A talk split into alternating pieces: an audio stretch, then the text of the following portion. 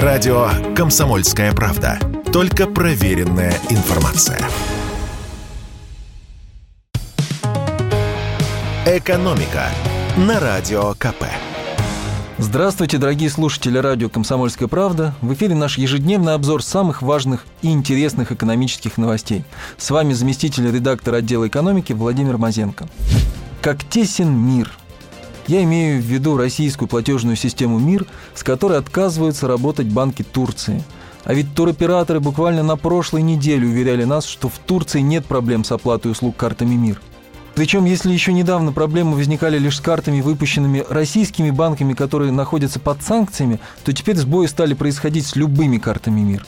Поэтому Ассоциация туроператоров России призывает россиян перед поездкой в Турцию запасаться наличкой. Между прочим, с января по июль страну посетили уже свыше двух миллионов отдыхающих из России. Недавно президенты наших стран договаривались о том, что турецкие банки поработают над внедрением российской системы платежей. Но на это тут же отреагировал Минфин США, направив туркам предупреждение. Американцам не понравилось, что Турция помогает России обходить санкции, и они пригрозили турецким банкам неприятностями. Результат не заставил себя ждать. Официально о прекращении работы с картами МИР сообщили уже два крупных турецких банка. Что теперь делать туристам, которые собираются отдохнуть на любимых турецких курортах? Чтобы избавиться от необходимости лишних платежей, туроператоры советуют россиянам отдыхать там по системе «все включено». В этом случае наличка может понадобиться разве что только на сувениры. Причем брать с собой в поездку можно не только доллары, евро или турецкие лиры, если у вас вдруг они завалялись, но даже рубли. Их тоже можно обменять в Турции на местную валюту, а в некоторых гостиницах, ресторанах и аптеках можно даже расплатиться рублями напрямую. Еще важно помнить, что из России сейчас раз разрешено вывозить максимум 10 тысяч долларов на человека,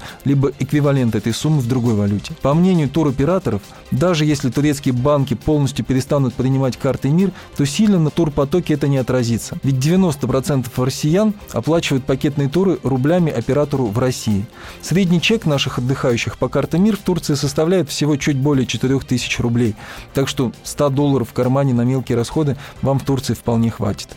Но отдыхают россияне не только в Турции. В этом году резко выросла популярность внутреннего туризма.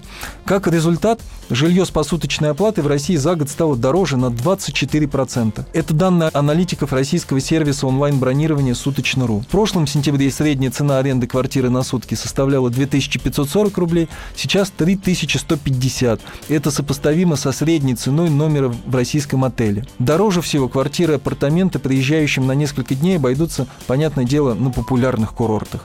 Список возглавляют Сочи. А больше всего за год краткосрочная аренда подорожала в Зеленоградске, курорте в Калининградской области, хотя абсолютным лидером по спросу стал Санкт-Петербург. Эксперты уверены, что цены на посуточную аренду у нас растут прежде всего из-за ограничений путешествий наших граждан за границу. И последняя новость на сегодня. Возможно, в России скоро снова наладят производство лимонной кислоты. Да-да, не удивляйтесь. Сейчас практически вся лимонная кислота производится в Китае. А продукт этот, кроме шуток, стратегический. Ведь кислота незаменима в производстве огромного количества товаров. Кондитерки, консервов, различных соусов, косметики, лекарств, бытовой химии.